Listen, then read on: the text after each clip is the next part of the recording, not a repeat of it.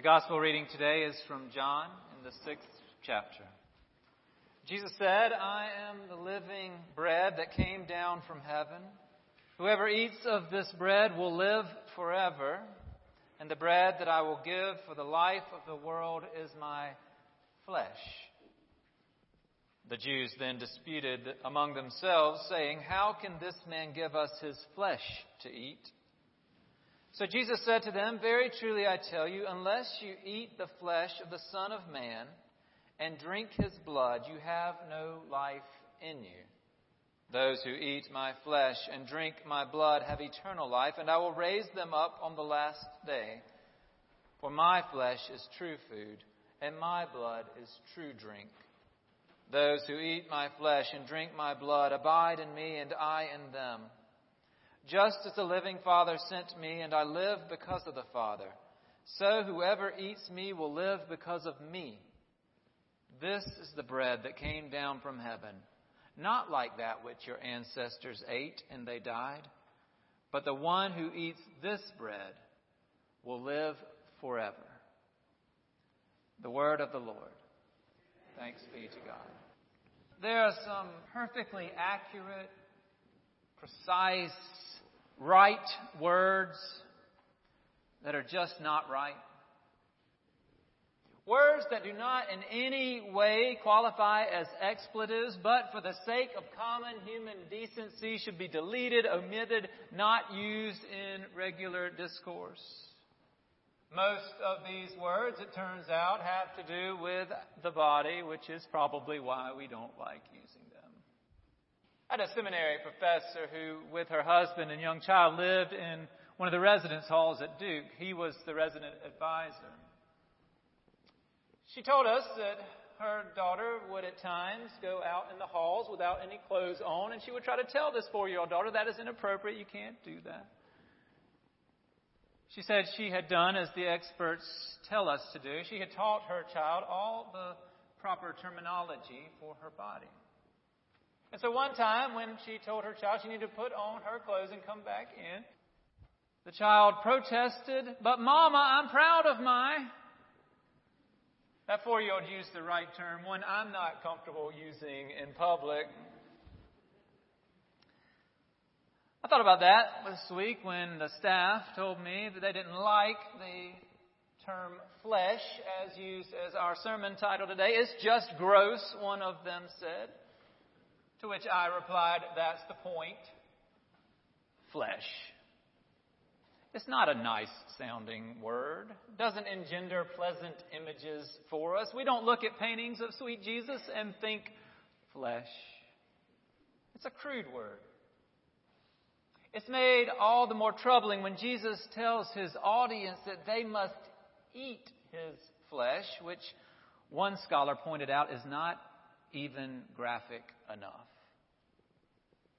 In John's Gospel, the word for eating has changed throughout chapter 6. And by this point, the word that Jesus uses for eat is more like dig in. He's saying something like, unless you tear into me, Unless you take my flesh as though your life depends on it, you have no life in you. There are good reasons that in our communion liturgy we use the language from the other Gospels and from 1 Corinthians, not John. We talk a bit more politely about body and blood. We talk about bread and cup. As a reason, I tell our youngest communicants that this is God's gift given for you. I certainly don't use the word flesh. I don't want them to say yuck and refuse this gift that's been given to them, those literal minded young people. But sometimes our politeness is just too subtle, too gentle, too unreal. Our faith is built on the Word that became flesh and lived among us. The Word that has shown us the Father's glory, the glory as a Father's only Son, full of grace and truth. Jesus is neither made in our image, nor God so removed from us as to be unhelpful for us. this is a God who became flesh. That earthy word, that common element to us all. This is a God who knows what it is like to be you and me.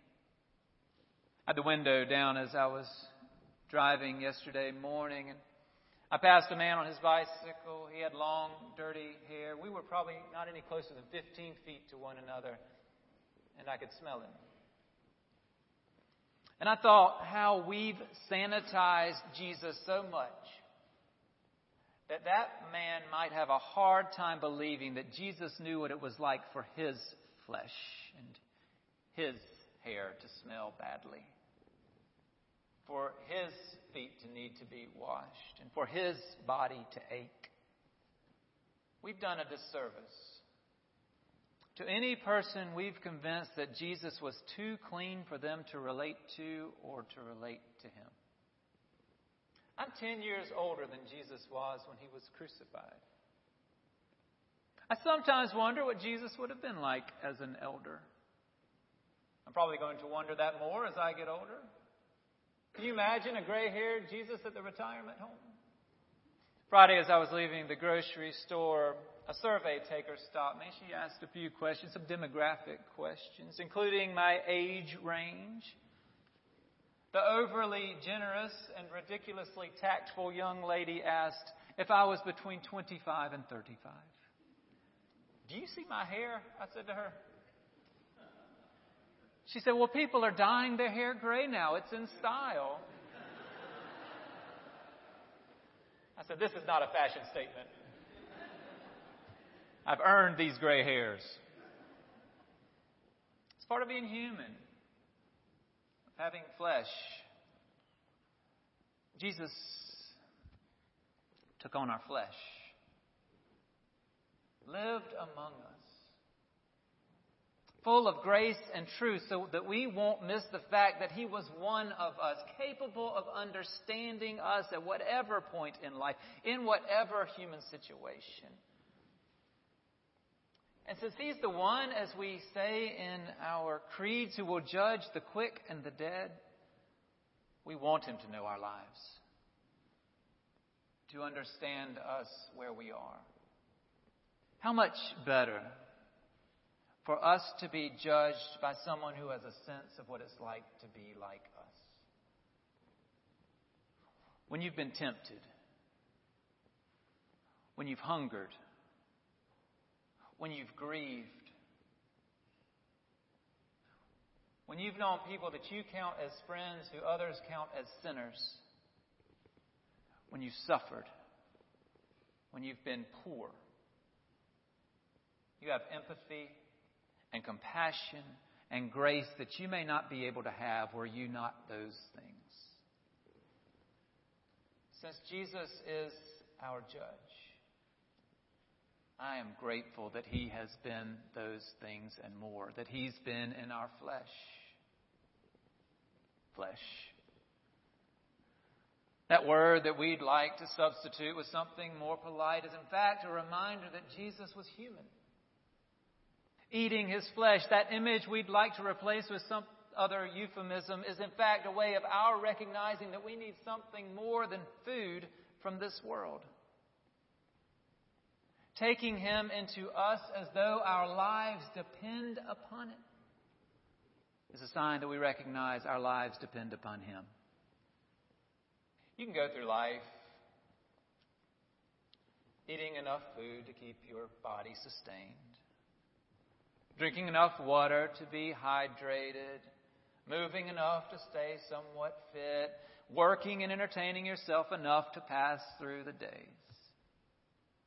But that is not the living that Jesus wants for you.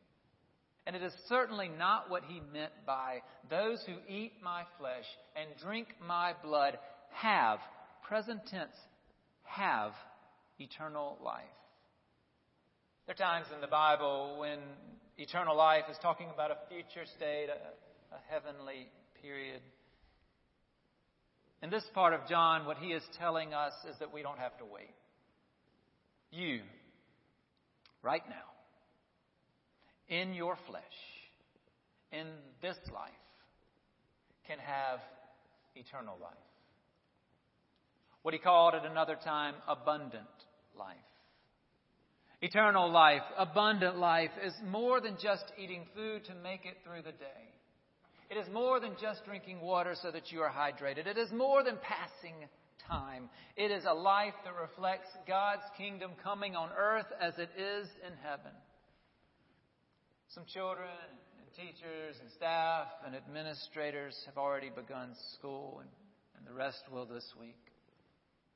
They can wake up each morning aggravated that the alarm clock went off again, frustrated that they have to go to a school building with those people and be forced to hear those things. And they can endure the year that way. Or they can determine that they're going to be at school anyway. So maybe they could use their days to improve their lives, improve the lives of those around them. Can they make the most of the days that they are living? What about you who may not be part of the school system? What can you do when you get your flesh out of bed tomorrow morning to make the world a little bit better? Something good. Something that reflects that the kingdom of God is having its way with you. Something that looks like eternal life has already taken hold of you. How might you take Jesus into your life as though your life depends upon it? In such a way that others can tell your life depends upon it. It might be what you say.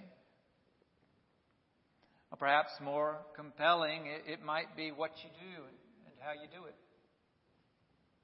Which just might lead to an opportunity to tell someone else why it is you do what you do and how you do it. That flesh is helping you become what you are becoming that Word made flesh, who is not afraid to get into our lives wherever they are, whatever they are like. Our God was not too polite to enter into our flesh. Let's not be so polite that we don't give him our lives.